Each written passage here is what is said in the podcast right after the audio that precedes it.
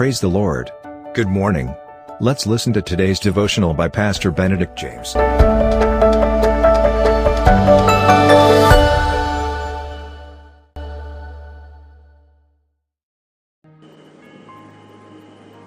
Good morning, and I greet you once again in the amazing and wonderful name of Jesus Christ. Let us open our Bibles this morning to the Gospel according to St. Matthew, chapter 6, verses 5 to 8 and verse 13. Now, when Jesus had entered Capernaum, a centurion came to him, pleading with him, saying, My servant is lying at home paralyzed and dreadfully tormented. Jesus said to him, I will come and heal him.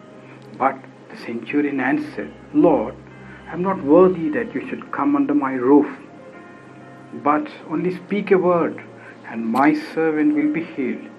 Then Jesus marveled at his faith and said to the centurion, Go your way, and as you have believed, so let it be done for you. And the servant was healed that very same hour. Jesus was surprised by his faith, and immediately he told the centurion that your servant is healed based on your belief. Well, dear beloved, faith can remove mountains, can conquer unknown frontiers in our lives.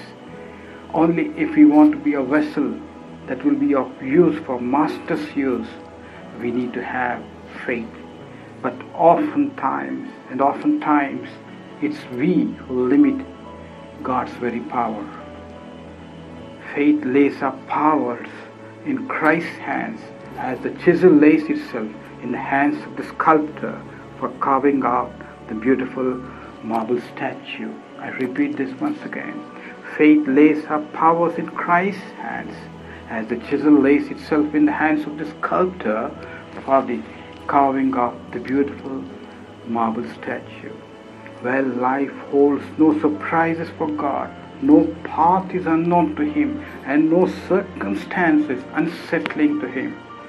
We as His children have full assurance in Him, and when we follow Him where He leads, whether the way is marked by calm or storm, He still anchors our lives.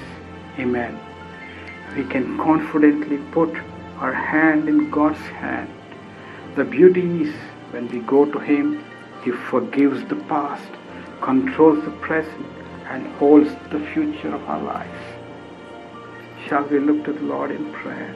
Thank you, Lord, for encouraging us this morning to depend, Lord, upon you with our faith rather than depending upon the circumstances in our lives. Thank you, Lord, for the life of Centurion who showed unbelievable faith in your healing virtues.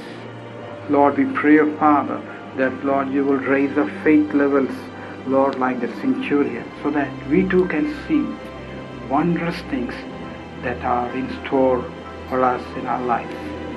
In Jesus' name we pray. Amen. Thank you for listening to today's devotional. God bless you. Have a blessed day. And always remember, Jesus loves you and cares for you.